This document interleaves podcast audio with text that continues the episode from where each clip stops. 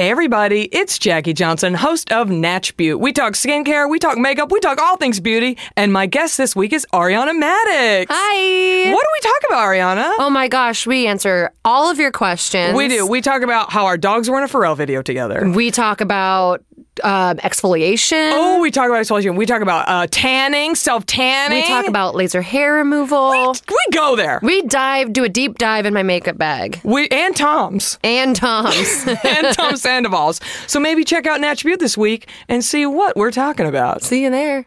Guys, finding quality denim jeans is tough. And to find a good pair without breaking the bank is just uh, almost impossible. But at Distilled, spelled D S T L D, you get like brand top quality jeans at a price that won't break your bank. And I know I said break the bank, but I like saying break the bank. And I'll say it again break the bank. But just go to distilled.com, D S T L D.com right now and use the promo code Feral and check out and get a 20% discount on your first pair. And these are great jeans. I love them. I wear them all the time. Heck, I sleep in them. Distilled jeans. They're the best jean you're ever going to wear. In fact, I shower in them. Distilled jeans. D-S-T-L-D. They're good quality, super duper denim.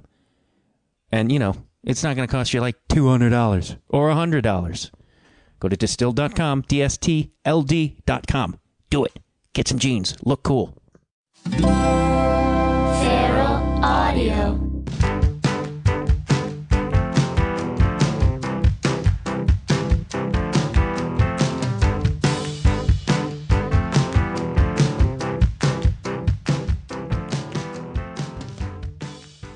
Hello, and welcome to Conversations with Matt Dwyer.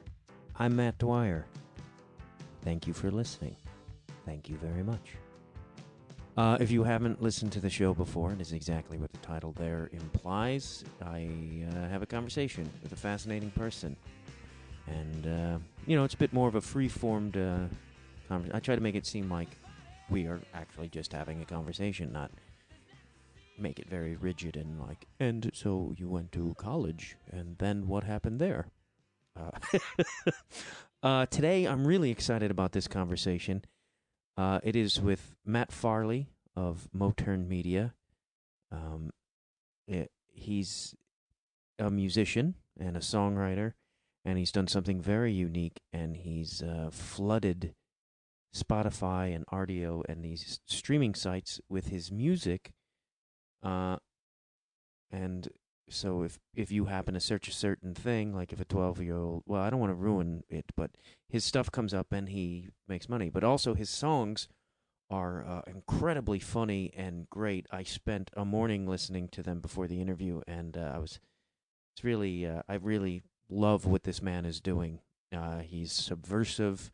It's he's it's uh, it's just awesome. It's um, kind of the definition of punk rock, even though that definition has been really watered down and ruined.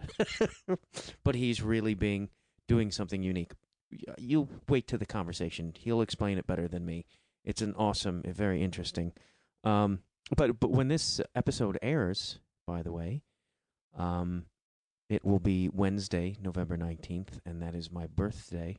And more than likely, if you listen to this uh, on November nineteenth, two thousand and fourteen.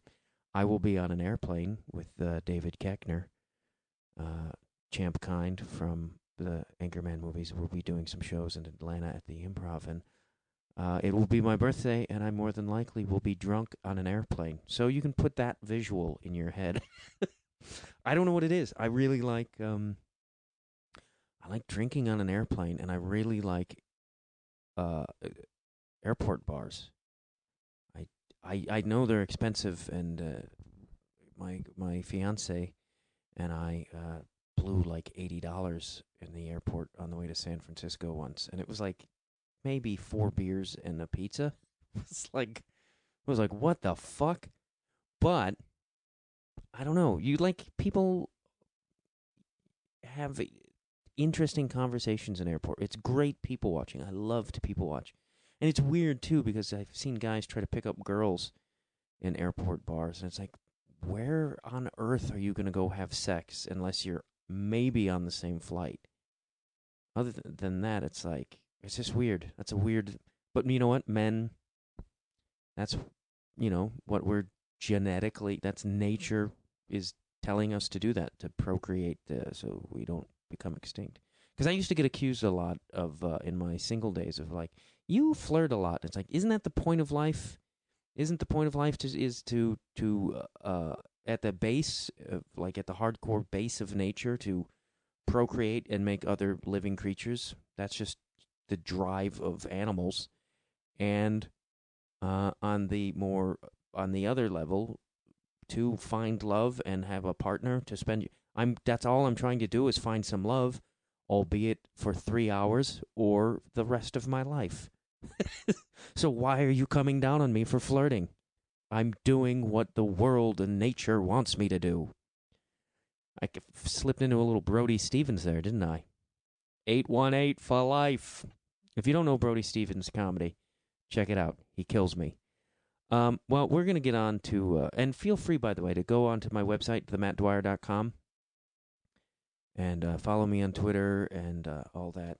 And go to my Feral Audio page, my page on Feral Audio, and uh, use my Amazon link. But uh, go to themattdwyer.com. Check out all things Matt Dwyer and write to me. Let me know you like what I'm doing. Or wish me happy birthday. Would you? Let's listen to Matt Farley.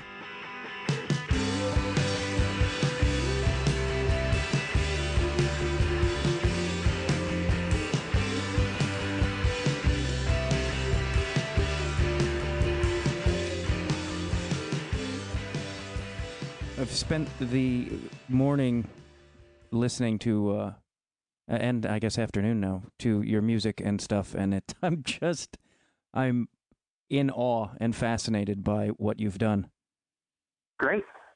Um, I've, I'm gonna, I guess I'm gonna use uh, Ryan Walsh's uh, description of it from uh, his article that he wrote about you. You flood the market with songs can, containing keywords that people search for do it thousands of times until sheer math suggests that a portion of your songs are going to be in, inevitably consumed by music listeners, uh, of course, on Spotify and Rdio, which is it's genius to me what what you've done. and uh, and and uh, I'd like to add, I, I, it's not like each song is uh, its own individual thing. It's not it's not done heartlessly. At least it might sound at times like heartlessly, but I put, you know, I think each song is good. Is what I'm saying. Um, I've been enjoying the hell out of them all day. They're they're absolutely good, and to add, some of them are incredibly hilarious. Uh, uh, cool. Yeah. Thank you. Thank you. The there's the line about uh, Randy Liedtke poops eleven times a day, and I know. Well, yeah. Um, what is the what is the fascination with uh, writing about comedians? Um, well, I I just um, first uh, I mean I just like writing about people anyway, and uh, and then I get really got into podcasting, and um, it's just my natural inclination to want to be part of the conversation, sort of. So um, so after listening to like every WTF, I kind of started writing songs about pretty much every guest who's been on, and then moving forward from there. But I I know Brendan and Randy through their podcast, and it was Brendan's suggestion to do that. Randy, you still there? Yes.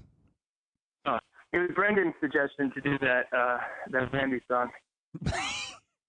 uh, that's incredible. Uh, to to back it up, I wanted. What gave you the idea to uh, to do this with Spotify and Rdio? Um, so I was in a I was in a band called Moes Haven in like in the early 2000s. I'm sorry, I, I got a beep there. Did are you still hearing me? Okay. Yeah, I'm hearing you fine. Okay, sorry about that. So I was in a band called Moes Haven, early 2000s, and we me it's just a, a duo, me and a guy I went to college with named Tom and we um, we put out 25 albums, you know, of uh, what we considered to be great great works of art, and and no one no one bought any of it, except maybe like on each album we'd have a couple weird, wacky songs, songs about famous people, songs about food, or any kind of weird thing. And then once iTunes started getting more popular, hey, we just we earned two dollars this month from the the song called Pickle Sandwich, you know, and um, and the band, you know, Tom moved away, so the band we figured 25 albums with no success, we might as well put that on hiatus. But I still felt I I just love recording music, so I was like, hey, I can um I can churn out thousands of songs about food and people and, and you name it, and uh and have fun and make a little money. And uh, do you you purposely like title some of the songs and whatnot to sort of show up when people search things on Spotify, right? Yeah, yeah. Because well, it's just it's like go for what people aren't thinking about. You know, if you write a song called Love, there'll be five million. Um, if you search for love on Spotify, five million songs will come up. But if you search, you know, Poop Cloud, which people probably do search because they get bored after a while, and they'll at least search for poop. I know that for a fact. And um, you know, I have a I have the toilet bowl cleaners that has ten albums about poop.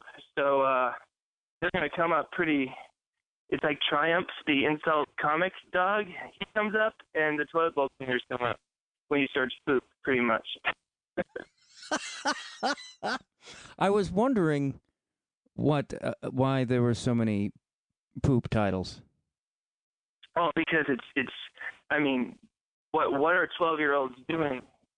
They're hanging out on the looking up Taylor Swift and Katy Perry, and then they're like, "Yay, type in poop," and and then they have this whole an entire band devoted to poop, and and you know just to make it even more fun, it's great. It's I'm a little defensive because so many articles call me a spammer and like a heartless um you know, no good, talentless hack. So I just like my new my new thing is to to also just make sure everyone knows like these are good songs. Like Poop on My Fingernails is a great song.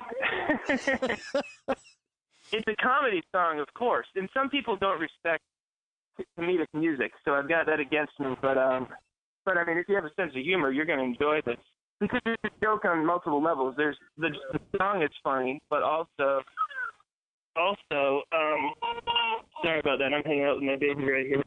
Um, also, the fact that there's 10 albums about poop, Uh, that alone uh, is enough to use when I used the moniker genius to cover that. Thank you. Yeah, so it's an epic joke, but one in which the little pieces of the joke are also funny. I, I think. Have you, have you have you thought about uh, if any of this is uh, worthy of the Guinness World Book of Records?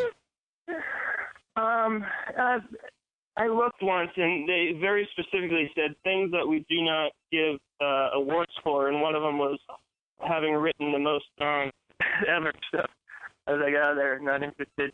And frankly, you know, who cares? They're just a.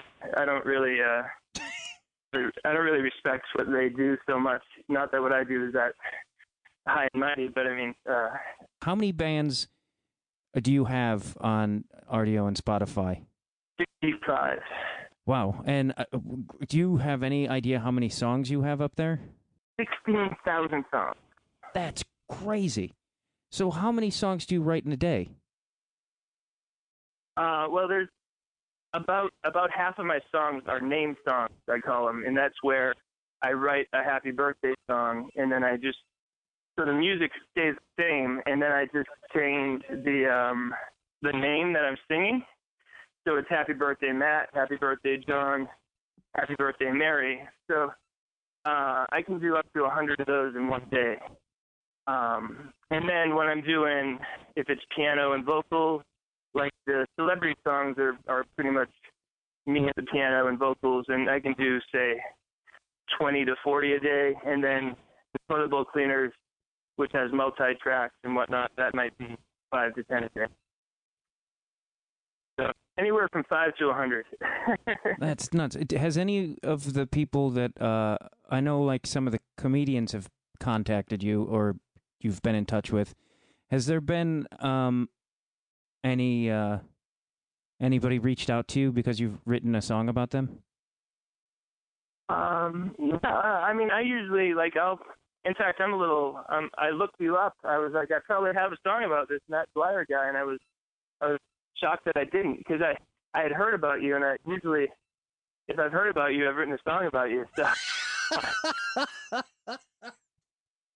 my apologies to you for that, and uh, I will rectify that on the next uh, Celebrities album. But um, I will, I will tweet people. Um, you know, a lot of people in the comedy scene are pretty interactive, so I'll tell them, you know, so they're doing the same thing. So they're finding it. Some of them probably try to act cool and pretend they don't know about it, but I bet more do than admit it. Yeah, I mean, I would personally, I would be be flattered uh, if if it uh, if it happened, or even if it because I I mentioned it to a friend of mine, and I think he was a little curious about if there was one about him. But and was there? I don't there? I don't know. Matt Braunger, have you written a song about Matt Braunger? Oh yeah, I'm pretty sure. Yeah, I'm pretty sure. I've done one of those. He will be thrilled. Trust me. Yeah, yeah, that's Um, cool. and and you're making you're making a as the article said that I read you make it's claimed that you make 23 grand a year doing this Yeah, it's um that was last year. This year is going to be over 25 grand. Um, and basically, sorry about the the noise in the background. Forgive me. that's all right So it's going to be 25, 26 grand for this year. You know, which you know they any most anyone can maybe write a song that will earn them a dollar fifty to two dollars per year. You know, that's not so hard. It's just a matter of of making a lot. Don't I don't like that whole like the you know the tortured artist uh thing yeah. about the how creative people live the you know the hard life and are are tortured by demons and they they feel more than most people and they need to create and stuff. Um i don't i don't feel that way at all. I i'm very anti tortured artist and i think a lot of it is is like is just uh, a put on it's like a put on to sell more product i don't know if you know what i mean but um, yeah no I know what you mean if you act if you act weird in life, then people are more apt to be interested in the work that you do, you know? And um I, I think that's cheating personally. So, um, you know, I take care of a baby uh most of the day and then uh sing songs in the basement most of the night and um and there's nothing there's nothing unusual about me, you know, except that I like to do creative stuff. And uh, one of my mission statements is to end the, the myth of the tortured artist. yeah it seems uh well I heard like a, a dude I knew who I interviewed actually he knew Lou Reed a little bit and he was like the thing that p- people Lou Reed had this dark brooding sort of personality or so, image yeah. And he said like he was almost Woody Allen like neurotic.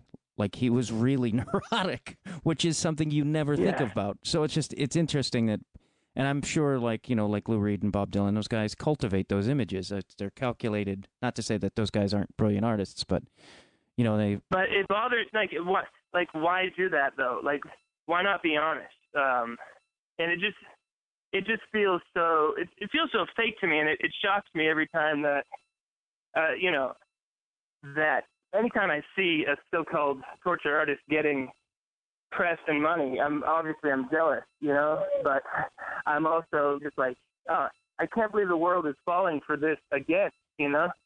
Gee. And you know, I think I think Van Gogh cut off his ear specifically to increase his uh, mystique. I'm gonna Obviously, I'm joking a little bit, but you know what I mean. yes, I do. It's an it's an interesting point. Like I even feel like stuff I've read from about Kurt Cobain and stuff. I feel like he did it as well. Like I don't think it's just interesting that people sort of create these myths opposed to somebody like Jonathan Richman, who's uh, legitimately strange, but he's I think he's just being himself. Yes, I agree. And I, I heard you mention that you're a fan of his, and I am too. Yeah, because I heard your song. And uh, but did he seems to just have a song about him, or what? Oh no, no, your your your Boston uh, "Girls Are Wicked Cool" song reminded me a little Yeah. of. Uh, I, I was wondering if there was a Jonathan Richman influence in that.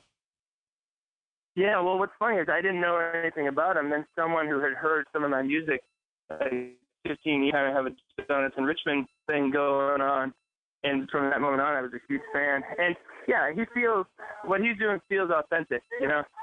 And um, it's just uh, it's just strange that like it seems for a lot of people, uh, the performance is not just the creating the art. Then there's like this whole performance outside of the art, and uh, I wish that that I would like I, I I'd like to demystify that from my uh, from my business. Yeah, it. I mean, it seems to have been uh, something in music, or specifically like rock and roll, is a you have, especially like post '60s, like the '70s, you had to create a persona and a character almost to go along with your music. I mean, Bowie, Bowie and Sabbath, they all had these like characters. Yeah, yeah, and then it and then it only gets worse to the point where it, publicists are calling People Magazine to be like, my client will be at su- such and such a place at this time. You should take photos of them so that they can be in your magazine and stuff like that. It just just feels very artificial. Uh, a lot of what's going on, but again, I'm this is a jealous guy talking. but it seems like this what you're doing is is gaining momentum it seems like to me like once a certain group discovered you that this would be like hellfire like it would just spread like fire Yeah, and it, it, no, uh, I don't think anything ever happens. I think uh, hopefully nothing happens overnight because otherwise it's never going to happen for me. But um, I think I think it's just um, you know you, little bumps. You have a little bump because you know Brendan and Randy from the Bone Zone they they discovered my music while they were doing a show. Are, do you know about this or no? no i don't so they were they were just playing some of my songs on an episode of the Bone Zone, and they noticed my phone number on the website, and they called me, and we started talking, and I didn't know who they were, and um, midway through, I told them I do songs about comedians, and then they look and they realized I had already written a song about Brendan, which was like one of the, one of like they didn't know I didn't even know who they were, and they're like, wait a second, this is Brendon Walsh, and apparently you have a song about me already. And I'm just like, whoa. And for them, it must have been double whoa, I would think. i mean it was i was woed if you can say that is can you be woed but the, the i mean that i saw like people i know uh, like brendan and randy liedtke and johnny pemberton and it's like i mean they're popular but they're not they're not that kind of popular where you get songs written about them so I, that's what i thought was really cool it's like you know it's they're still to the, the majority of the world somewhat obscure people uh so yeah, but was- I just it's like uh, I I I like being.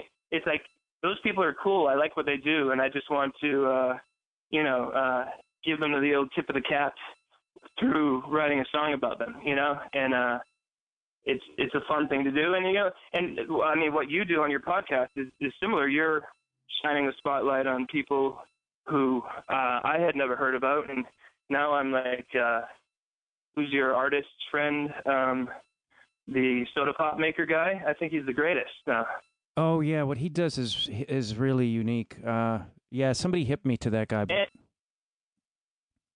wait, the soda pop guy? I thought you were friends with him since uh, you were a oh, kid. no? oh, I'm sorry, the soda pop guy. I was thinking of the Artomat guy who this guy takes old cigarette machines and uh, turns them into art dispensers where you it's uh Who's the soda pop guy? The the Oh, Shane- the, the Shane killer? Shane Bugby. Busby. Yes, yes. Yeah, he was. He's a great guest. I've, I haven't heard all the episodes yet, but oh, you've been in my ear all weekend, so it's been fun. So now it's cool to be talking to you. um, and now with Spotify and stuff too, didn't they start not cracking down on you though? But didn't they start putting uh, like rules around what makes an album and what constitutes a song and like they're kind of I don't, I don't know if you can say they're screwing with you, but they're making it a little bit more difficult for you. Uh, well, it's not necessarily them. Um, like just rules, things that I, I inadvertently stumbled upon, and I use CD Baby. They're the middleman to get my stuff onto um, onto iTunes and Spotify. So like I I used to put my phone number on the album covers, and then you know a few uh, six months later, there's a little thing on CD Baby that says you no leaving contact information on your album covers, and um, and then you know I would I tried to do an album.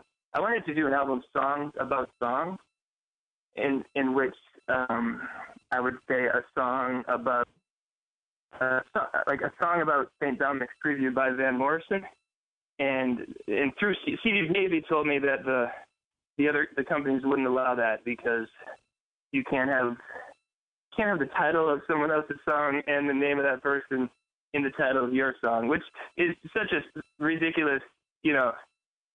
It's one of those conversations that um, whoever invented iTunes probably never thought he'd have with anyone, you know. Well, it's also absurd because there are a number of songs. I mean, like, there's probably thousands of songs just simply titled Rain. So who is, like, it's like, who's to say, you know what I mean? That's just a weird, like, rule of that means. Yeah, it is. It is, but I'm not gonna. I mean, um, I can see from someone else's point of view that they're like, oh God, this guy again. What's he? What's what other loophole has he? uh has he figured out? God, with like all these, there's you know the Motern media rules. There's like a whole section of uh of online music distribution rules that I like to imagine were inspired by me. So, so I'm okay with it. And uh, what I ended up doing was an album. A, it was an album of album review songs. So it would be like a review of the Joshua Tree. Uh, and then in the song, I just sing about how great the Joshua Tree is. well, you do that with you do that with movies as well because you have a number of songs, sort of talking about Tarantino films. Yeah, yeah, the singing film critic. He's a, he's a great one. Um, that's the name. That's the name of the artist. what are yes? What are some of the different? Because I love I love that. What some of the different bands and genres that you do, or the like, because you have you have a guy who sings about like locations. Right, the guy who sings songs about cities and towns. Um, and that's great because the ultimate fear is, will I run out of song topics? And uh, there's a lot of cities and towns out there, so I'm in good shape uh, for that. You know. Uh, what? Um, but then, oh, go. Oh no, go ahead. Well, uh, I, I got a funny story for you. um, I have the singing animal lover, and he does all songs about uh, animals. He's got two great animal albums. Uh, and then I also have um, the odd man who sings about poop, puke, and tea. And he obviously sings about poop, puke, and tea. And he he came out. Obviously, these are all me, and I'm not. I promise, I'm not crazy. Um, um, so he, the odd man who sings about poop, puke, and tea, put out an album called Animal Poop Song, and it's um every song is just like dog poop, cat poop, turkey poop, llama poop. There's nine, there's 90 of them on the album. Um, and and so then I had it that the singing animal lover got angry because he felt that he should have been the one to release the Animal Poop Song album. You with me? Yes. Okay. So then I had him leave Motern Media um, which is the name of my fake music company, and start his own company called Singing Animal Lover Music. And he released this non-animal album where he just sings about all his personal problems and how much he hates Motern Media. Um, so, it, it it's totally insane. If anyone ever, if anyone's looking up a song about a tiger and they search any deeper, they're gonna find this like disturbed and troubled album, you know, confessional album about about how a guy's jealous he didn't get to release the poop animal poop It's incredible. It's, it's another cosmic joke, yeah. You're because you're creating like you're creating a universe f- that this music exists in, which is also, uh, which actually is something I didn't even think about until you just told that story. It's like, it's like it's I got another chapter. Can I tell you the next chapter? yeah. So then uh, the toilet bowl cleaners, they're my main poop band. I have two poop bands, um, which is fun that they're they compete against each other. But they they released their they released their final album called Never Gonna Flush Again, and then a month later they joined Singing Animal Lover Music and released um, they released an album called Mature Love Songs. So it's the band called the Toilet Bowl Cleaners, and it's an album of just straightforward love songs and um released by Singing Animal Lover Music and I was just, you know, cracking up for a month at how clever I thought I was doing that. Uh, what, what did- does your? How long have you been doing this? Because I'm like curious, like what your, you're what you like, how you presented this to your wife. Like, I'm gonna just write these songs with. Well, I didn't mean it like how. how do you explain? this? No, no, I'm I understand. But I mean, I it's because I I think like if you're at a, a a party or something and people are like, well, what do you do for a living? It seems like uh, I mean, as it is, is like when you do anything creative, people can't even fathom what the hell you're. You know, they're already like when you say, "Oh, I'm a writer" or something. People are like, "Really?" like no one, yeah. no one ever fully buys it. Well, I have a I have I work three days a week at a group home for teenagers. Um, so I, I do still I just say that because it's too much work to um, explain what I do the other four days.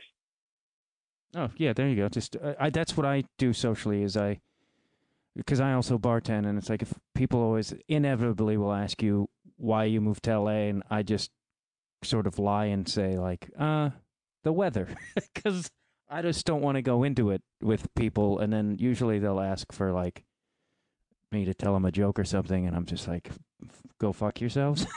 Yeah. My my my inner thought.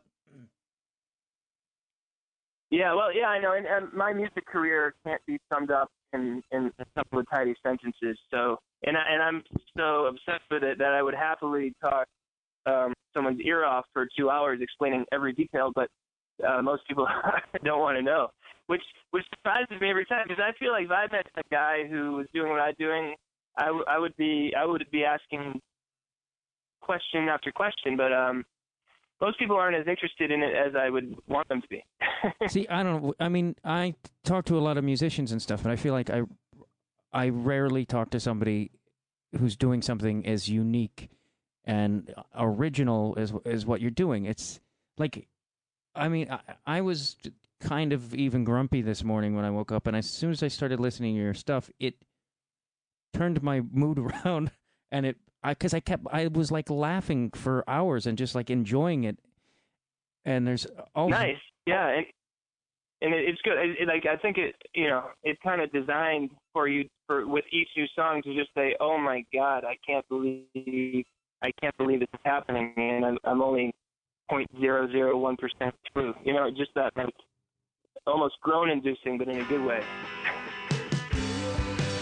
We're going to get back to the conversation here in one moment, but I just want to take out this time to uh, make you aware of if you go to my page at feralaudio.com, the Conversations with Matt Dwyer page, and if you click on the Amazon link, and if you use that anytime you purchase things like uh, groceries, um, medicine, shampoo, DVDs, Feral Audio and Conversations with Matt Dwyer gets a kickback of that money, and that can help us uh, keep our lights on and buy equipment. I currently desperately need a new recorder so I can do more extensive interviews with more than two people at a time. Uh, this would help me out greatly. You can also donate through that donate button on my pages as well. Um, so if you really want to buy me a new Zoom recorder, that would be awesome. Thank you very much for listening. Back to the conversation. Yeah, I, there's also like what you were saying about there is there's a silly or like some of the songs are silly and I mean like whatever not silly that's not the word but like you know you have a thing about Fran Drescher a song uh, and it's like you know it's definitely out of the norm of what people ex- you know experience with music but there is an honesty to it as well which is which makes it you know I think makes it very unique because I don't know that honesty and that sincerity of what you're doing comes through to the the in the songs.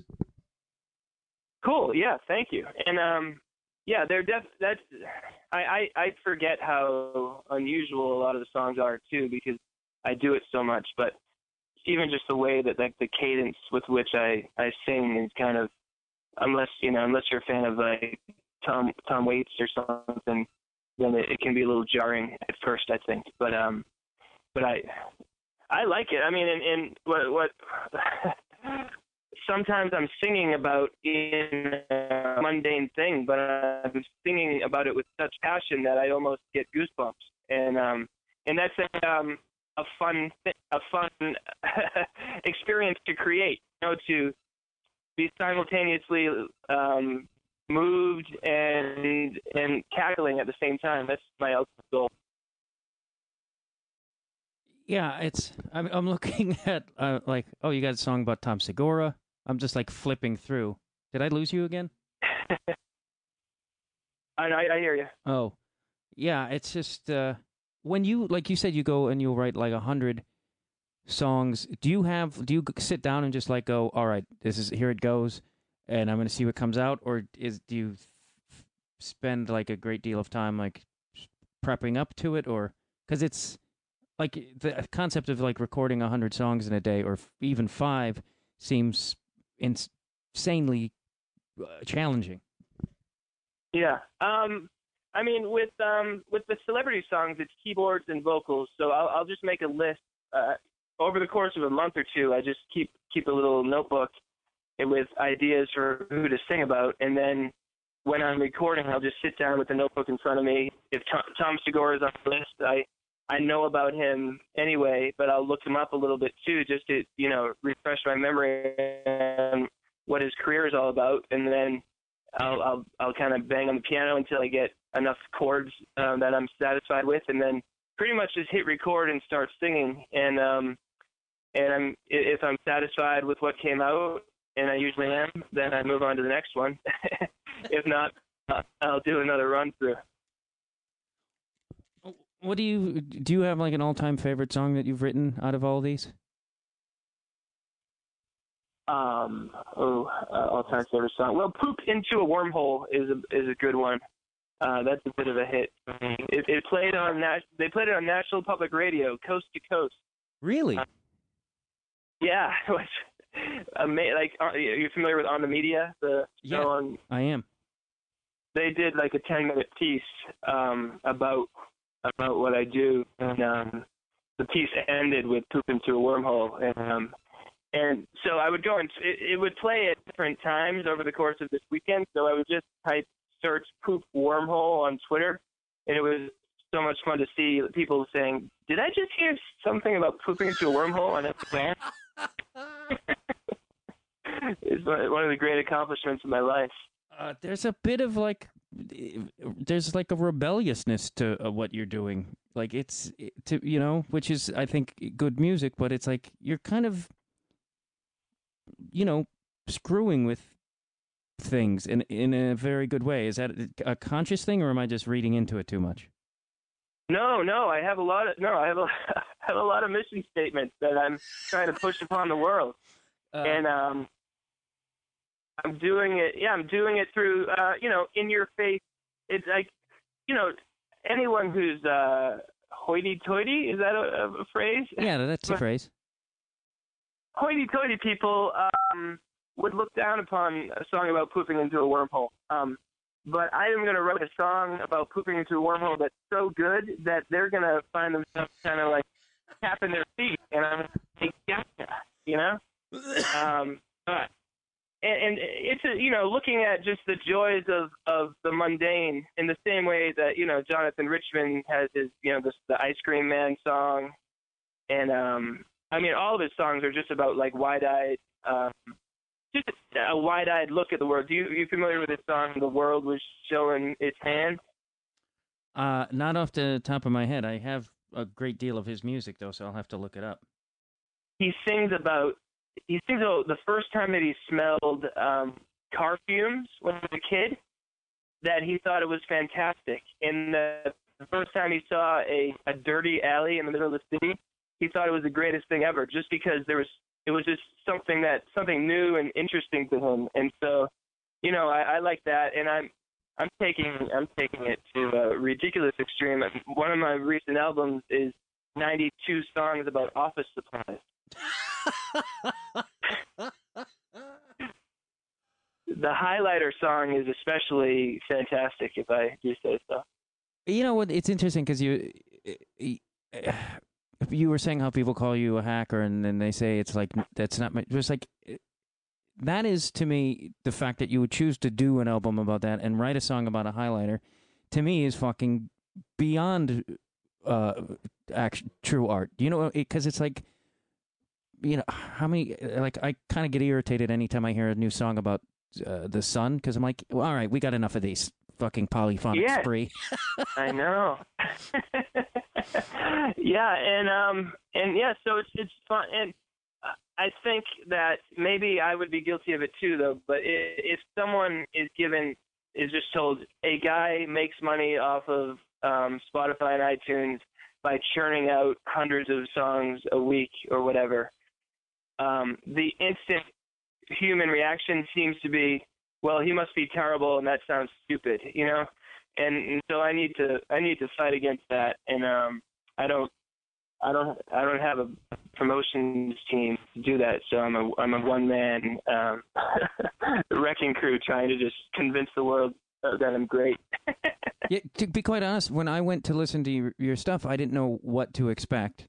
Uh, I heard the gist of what you do from Ryan Walsh, and I was like, I that alone fascinated me. Uh, and even if Mhm. you were just like banging on the keys and like half-assing it, I would I would find it and um, what you were doing amazing.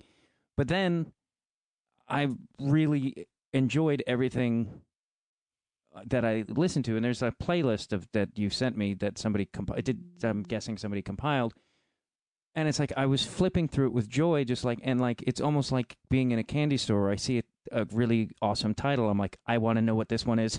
it's like, like it it brought out a childlike quality in me. Cool, nice. And the beauty of it is that behind every one of those songs is is an album with up to a hundred songs that about probably similar topics too. Like that's just that's just the the the tip of the iceberg. And um you know, I'm sure I'm sure 92 songs about office supplies. I, I'm sure most people aren't gonna get through that album on one in one sitting, but um, but that's okay. You know, I, I understand. Sometimes you know I can't get through Blood the Tracks all the way through, so that's fine. Now, see, it seems like this that you're sort of going into uh, that people in the podcast world are re- responding to. You. Like, I think like Brendon Walsh and Randy Liedtke and stuff. I think, I mean, that seems like a great form of promotion for you because that, for one, it never ends because it's it like once it's up, it's up in that iTunes thing. But like that seems like a great niche for you to be in that that world. Are, are you getting hit up by more podcast people other than me? Yeah, yeah. Uh, from time to time, yeah, it things spring up, and um, it, go, it goes in waves. But um, still, like, and it, I still get because I give out my phone number. I actually sing my phone number in many of my songs, and um, I get I give it out on a couple of Bone Zone episodes. And just today, I got a call. Some guy was like, "Hey, listening to the Bone Zone from July, and I heard you say your number." I was like, "Hey, cool, thanks for calling." Um, so, but um, but yeah, it, it comes in waves. But um, not. I would. I'd be willing to do more. Uh, I send I, I send CDs to Marc Maron all the time, and just like, hey Mark, this is my new CD. What do you think? He's probably annoyed by me, but um, but I got nothing to lose. I think that's uh, he should have you on for crying out loud. Uh, It, it, yeah, it'll happen eventually. Sure. I hope so. He, he- uh, uh, yeah. How how many calls do you get? Because I think that's interesting that you, uh, even on your Twitter thing, you your number is everywhere. Yeah, yeah. I, I get um I get a lot of hang up calls. You know, people are like, "Oh my God, he actually picked up." But uh, I talk to only about a person a day on average. But um, you know, school vacation week, I get more calls because uh, the kids the kids are bored. That's a it's that's a good sign. If you get a call a day, that to me says like something's happening. Yeah, and it's it's just I mean it's fun to create this little mystery for people. I mean, if you're sitting there and you just a song comes on that you you didn't even know was coming on, and then midway through the singer sings his phone number, you're gonna do like a double take. And if you're me, you're gonna dial that number. You know, I if I see a number like my friends and I love old horror movies from like the 80s, like real low budget stuff, and some of them have the number of production company for these like super low budget, and we always call, and they're always out of order, you know, 30 years later. But um, it's my duty, I consider it, to call. I think it's I think it's really weird that they don't let you put your number on the on the cover. I, I think that's like I don't know. It's like who? yeah, What the fuck do they care? Well, I can understand. Um, iTunes wants to have a classy looking store, and it's their right to sell what they choose to sell. Um, and if an album looks like it's a um, a, a poster, uh, a promotional poster, uh, and not in an artistic way, uh, it, yeah, I, I understand. But um, but yeah, it's ultimately I'm grateful that uh, we live in a time where where I can record music in my basement and, and make it available to the world so easily. So I'll I'll play by their rules. Do you ever uh, go out and do any of this live? Um, no, no, almost never. Uh, I used to do stand up uh, in Manchester, New Hampshire, um, rather regularly, but uh, I don't live there anymore. And it's um, you know, uh, the the time that is spent getting up on stage and then performing for ten minutes. Uh, you know, it's like a four hour, you know, to get there to wait to do your your set and then go home. It's like you've been up for four hours and think of all the songs I could have been recording during that time. Yeah, that's true. It makes, now you had a song about uh, is it Johnny Pemberton was suing you or was it Brendon Walsh? Uh, yeah, uh, it was they, on a, on one of those episodes. Um, oh, they called me and I didn't answer, and they left a, a angry message claiming they were going to sue me. So I um I wrote a song about it. Because I was like, because when I saw that, I was like, did they really threaten to sue this guy? they, yeah, well, those guys are uh, they- they're big fans of um, pushing pushing limits. So uh, you know they've they've had Twitter wars with me that I think are, are just jokes, but who knows? But um, but yeah, they they've been the reason that I got in, on NPR is because Randy um, Randy Liedtke was interviewed by them for a different story, and after the interview, he told them about what I was doing. So uh, I owe I owe him big time. Yeah, I, that's is. I texted Johnny Pemberton before we did this interview, and I, uh, and I was asking. I think I was asking. I was like, "Is?" Uh, He just basically he said, "Don't ever believe anything Randy Liedtke or Brendon Walsh say." it was like he was like, "That's everything is just to fuck with people." Yeah, they're good. They're real good. Yeah, they're real. Uh, they, uh, I I think it was Nick Thune uh, convinced Brendon to shave off his beard though for a bit on Conan, and it wasn't true. Uh, yeah, I heard that story. That was uh, that was something else. My goodness, yeah, that's uh, that um, um that should be a legendary story. That's something else. yeah, it's incredible. But what led sort of led you to? Because you said you did stand up, which I had no idea. Like, what what led you to just uh, creating music in general? Is this something you've been doing since you were a kid, or? Because I'm always fascinated. Yeah, yeah, Yeah. Uh, yeah. Obsessed with um creativity from you know since first grade. Really writing books and uh, poetry and took piano lessons for five years as a kid and um, I pretty I, I can't remember not having um, ridiculous uh, create, creative ambition. Um, um, I also make movies. Uh, I got a movie called Local Legends that I made a year and a half ago. It's on YouTube. Uh, it's like a black and white Woody Allen style movie where I it if Woody Allen were a uh, suburban guy who writes prolific music, um, he would make this movie. Uh, I would love it if anyone watched that. Watch it for free. And it, uh, yeah, go. Oh, I was just curious if, like, in high school or something, if I mean, were you a little bit, bit of an outsider? Because what you're doing is, in general, you sound like you're intensely creative and doing all different kinds of things, and that usually uh, uh, doesn't go well with, say, the mainstream high school world. Usually, the that kind of guy is a. I'm speaking Yeah. of myself. No. yeah, no, that's the thing. Um, I mean, um, I wasn't the coolest kid, but uh, I, I, I felt I felt pretty comfortable at my high school, and uh, I was a student council president, so I had that going for me. Um, and um, yeah, but I was, uh, you know, so I had a good amount of friends. I like to play basketball a lot, and um, and make movies with my friends too. You know, so uh, every every summer I would spear, you know, be in charge of uh, producing producing a movie. I would, you know, I'd put myself in charge and get all my friends to be in it, and then we'd have a uh, a screening at my parents' house um, at the end of the summer, and essentially, I'm still doing stuff like that. I just just haven't. Um, I'm curious because we I meant to ask this earlier, but when you said your mission statements, what are those mission statements? Because I, I feel like you have very specific yeah, mission goals. statement. Right. So, um, okay, um, uh, I'm I'm anti-tortured artist. I probably covered that pretty well. Um, and I just want to demystify uh, creativity in, ge- in general because um, I think anyone anyone anyone can do it, not just um, dark, brooding uh, types. And so that that's a big one. And then um, uh, the movie I made is called Local Legends, and um, it, it's it's kind of a celebration of local, you know, people being creative outside of New York or LA.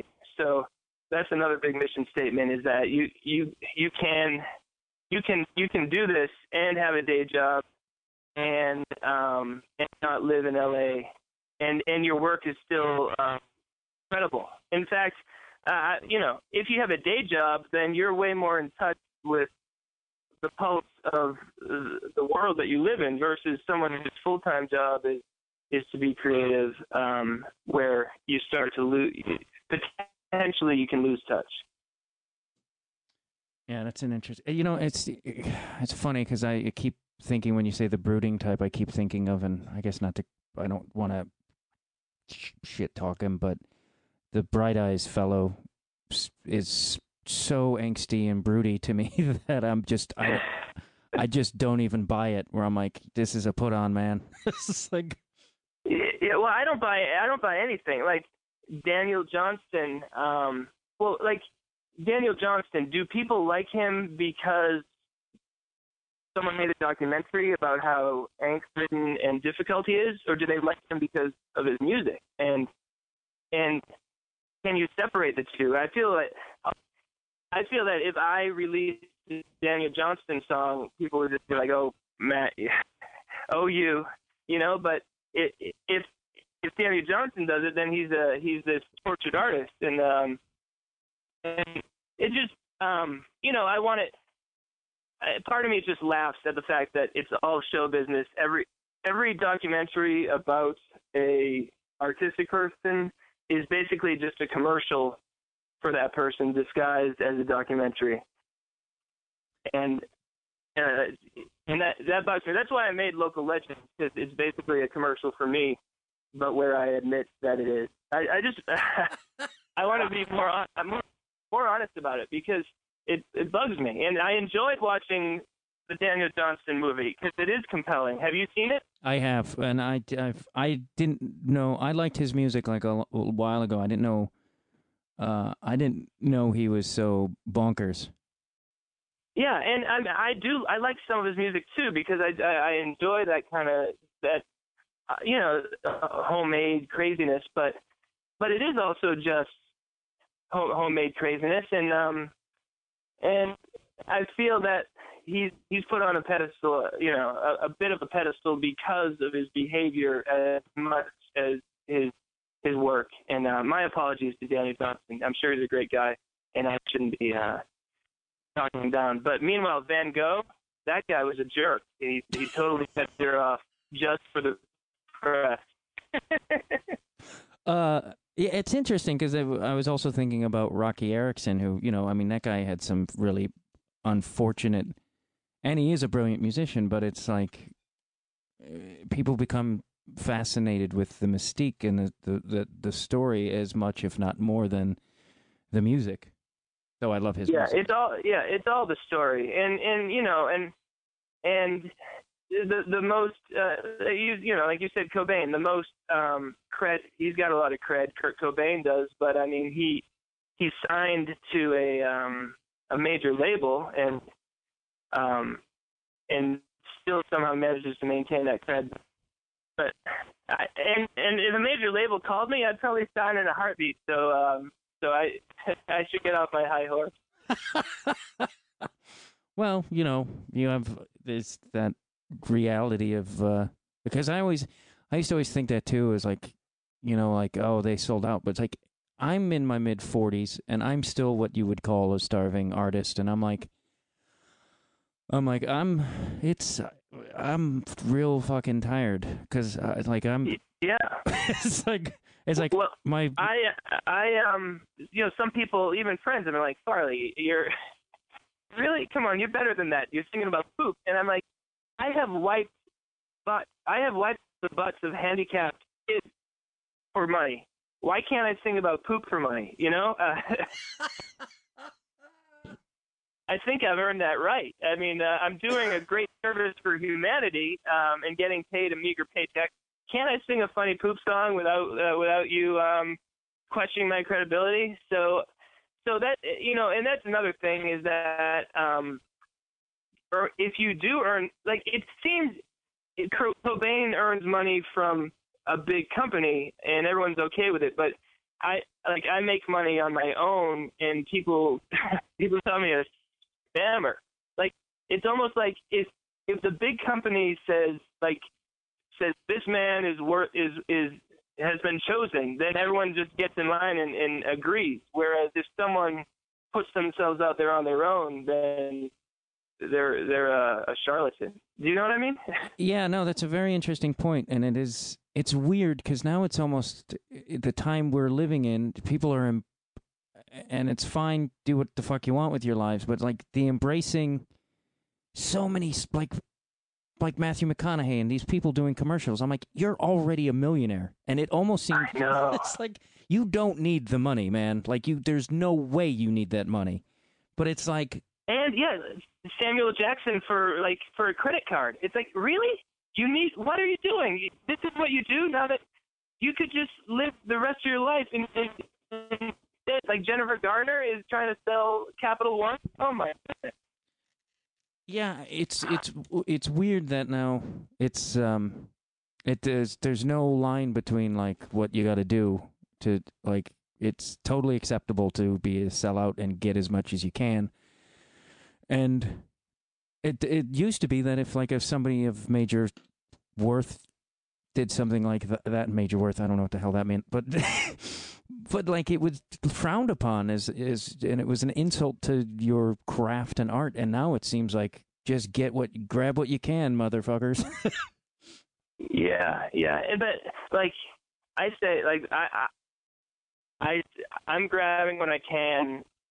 I'm hiring myself though, so I feel like I feel there's there's more. Um, if you're doing it, if you're every, if you're if you're the company and the artist, then I feel there's more um, credibility in that. Than I, I don't like the whole concept of, of gatekeeping. You know, like any generally anyone who's super famous was chosen by you know a, a big corporation and it just it, it seems uh antithetical to you know what what the what art should be you know like but but then again i like bob dylan and and he was chosen by Columbia Records. So I don't know what to do about that. Do you have any solution for me?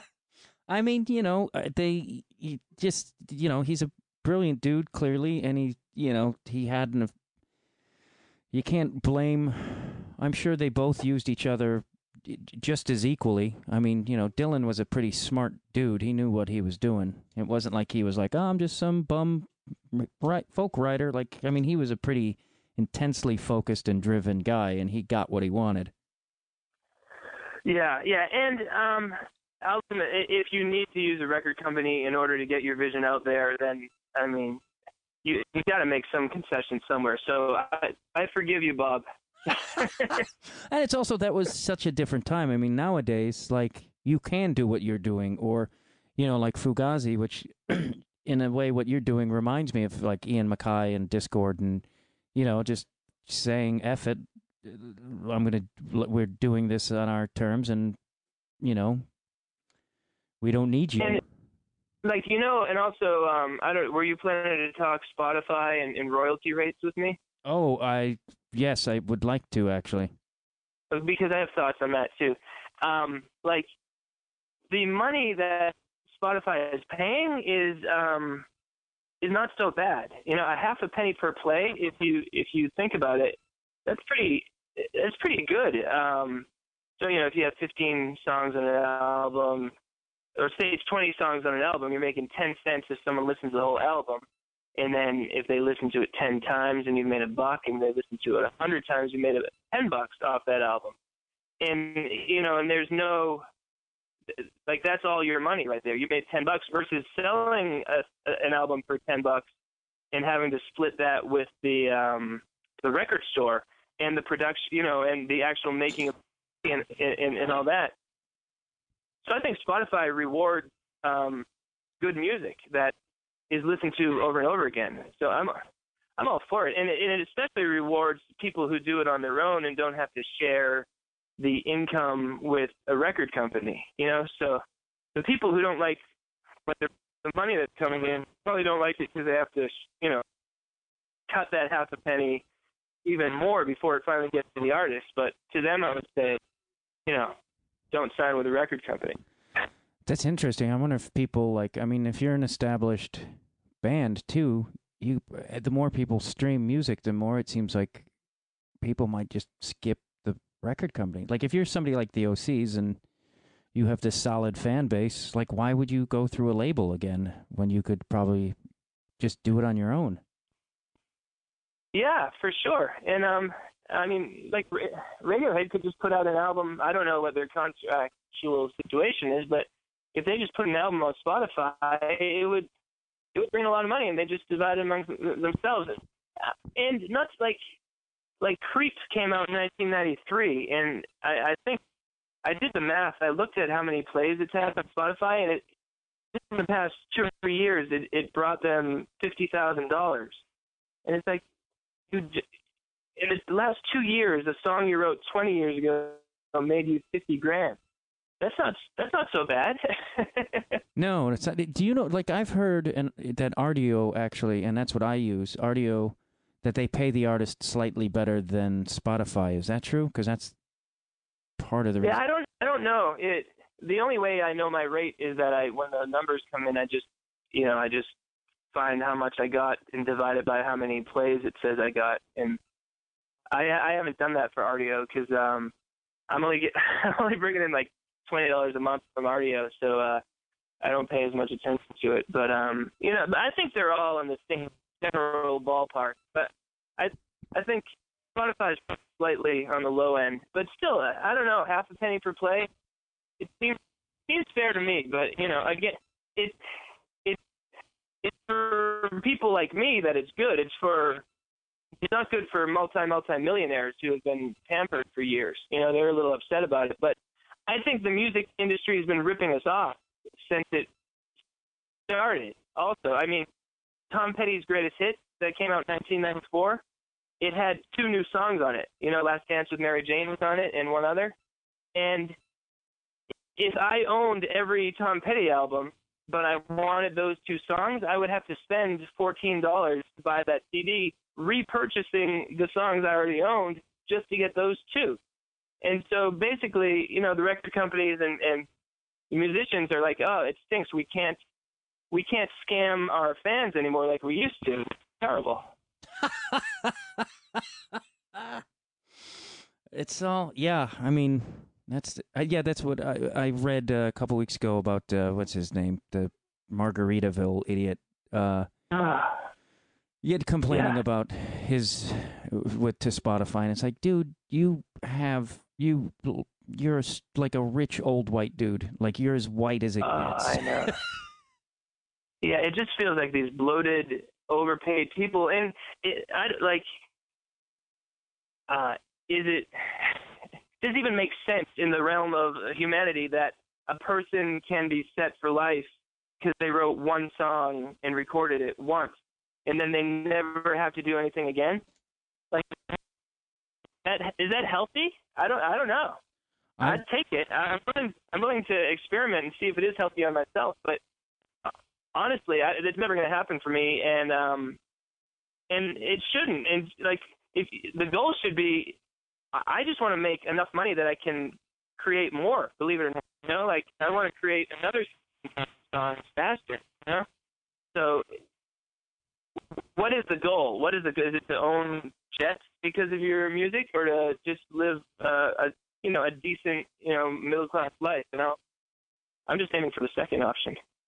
Yeah, it's as I mean, that's the same for me too. Personally, like I'm like, uh, which is frustrating when you aren't achieving it because you're like, I'm not even asking for that much. Like I'm asking for like a, a normal life. it's like I don't, you know, I don't want to be like uber famous. That just seems repulsive to me. Like I don't like it when somebody approaches me in a coffee shop I know, let alone a throng of strangers.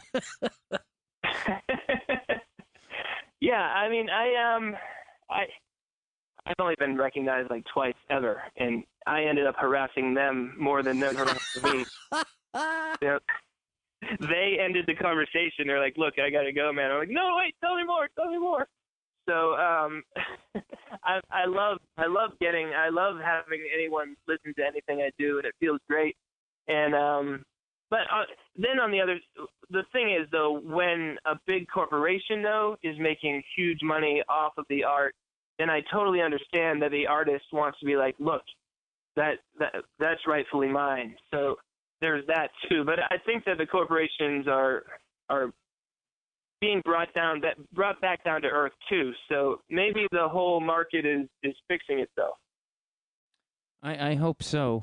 Now, uh, to to wind it up, because you have so many different uh, creations and bands and whatnot, uh, how do people go about finding this in a s- s- simple way? I mean, you thankfully sent me a playlist uh, link, so which if if Yeah.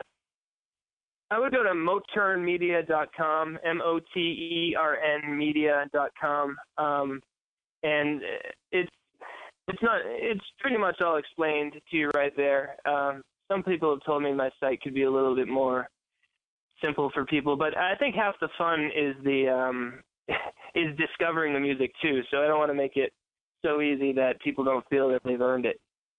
Um, so there's that. Anyone can call me anytime at 603-644-0048. That's awesome. I really uh, appreciate what you're doing, and I'm.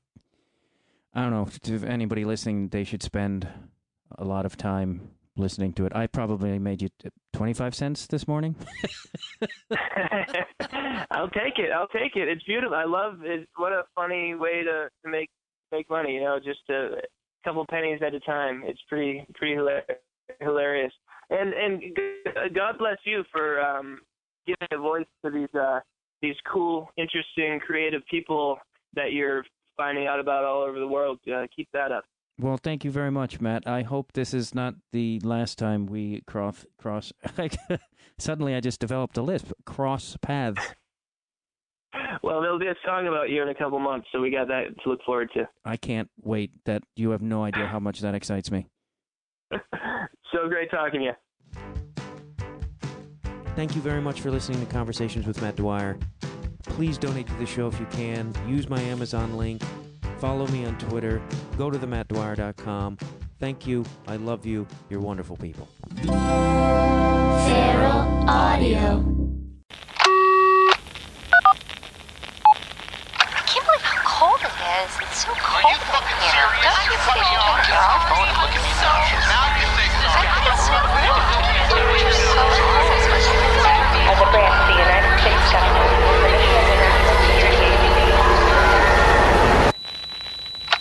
Branch of the United States government, it is the mission of the National Security Agency to assess and flag citizens of the country who may present a threat to its security.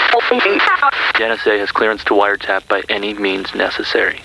Tapped. Incidental recordings of private conversations from the files of the NSA. now on feralaudio.com.